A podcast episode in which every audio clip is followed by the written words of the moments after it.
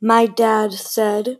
We pushed through the giant crowd to the front of the boat, where it was less crowded.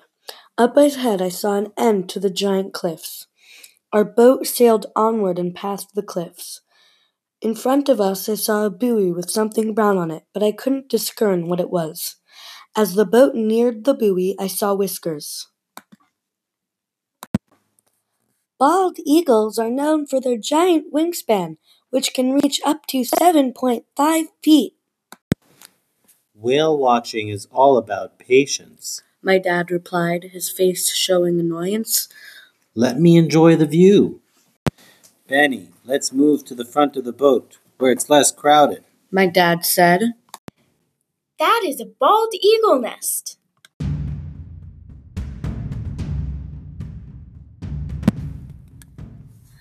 I wiped my eyes as the middle of the whale's mammoth body was on top of his arch. The whale started its corkscrew onto its back so that it wasn't crushed under its own weight.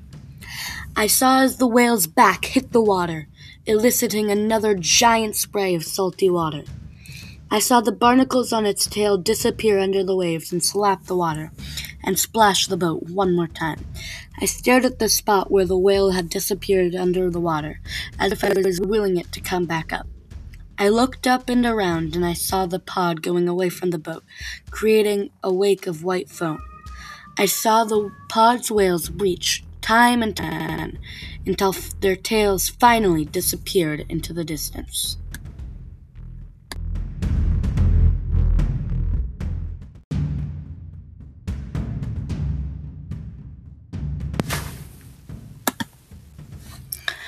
As the boat started heading back through the pod of whales, rocking back and forth between the waves, I saw a huge whale breach. I stared at the gigantic whale, the crusty barnacles covering the pleats lining the whale's throat.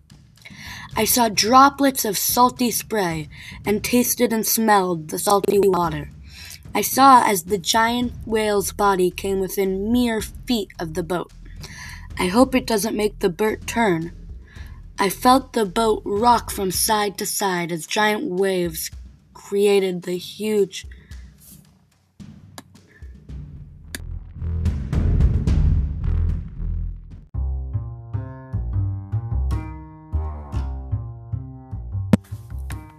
Ah. I returned to scanning the beautiful water.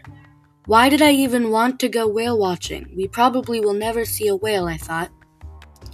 I continued with thoughts like these until I heard one of the few other people at the front of the boat yell, A humpback! I looked all over to f- try and find it, and then, whoosh, I saw a huge humpback whale beach.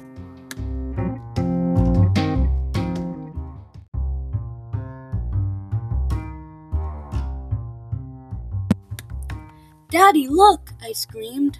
I stared at the giant tail encrusted with barnacles disappear under the waves. I watched the waves with more excitement. One more whale breached, then another, and another. It's a pod, I yelled. I started counting how many times I'd seen a whale. One, two, three, fifty-five, fifty-six. Finally, the boat headed back to where the small marina where we had left from.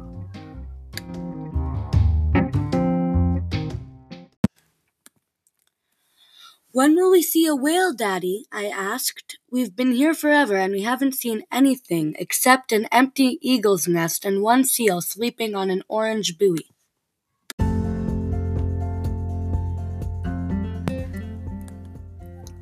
It's a seal! I exclaimed.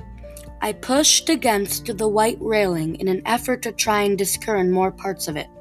My yell had made the other passengers of the whale watching tour rush to the front of the boat to try and see the seal. As we moved past the seal, the excitement had begun to die down. People gradually dispersed and it felt less squashed. As the seal became farther and farther away, the excitement that had ignited inside of me had begun to die down.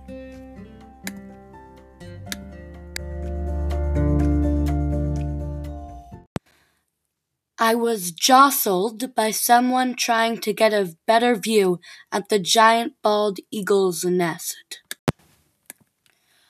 the guide said, pointing at a giant nest on a ledge that was on the cliff. I watched the pristine blue waters fly by as I felt the boat's engine shake the floor. I noticed the white foam created by the engine of the boat.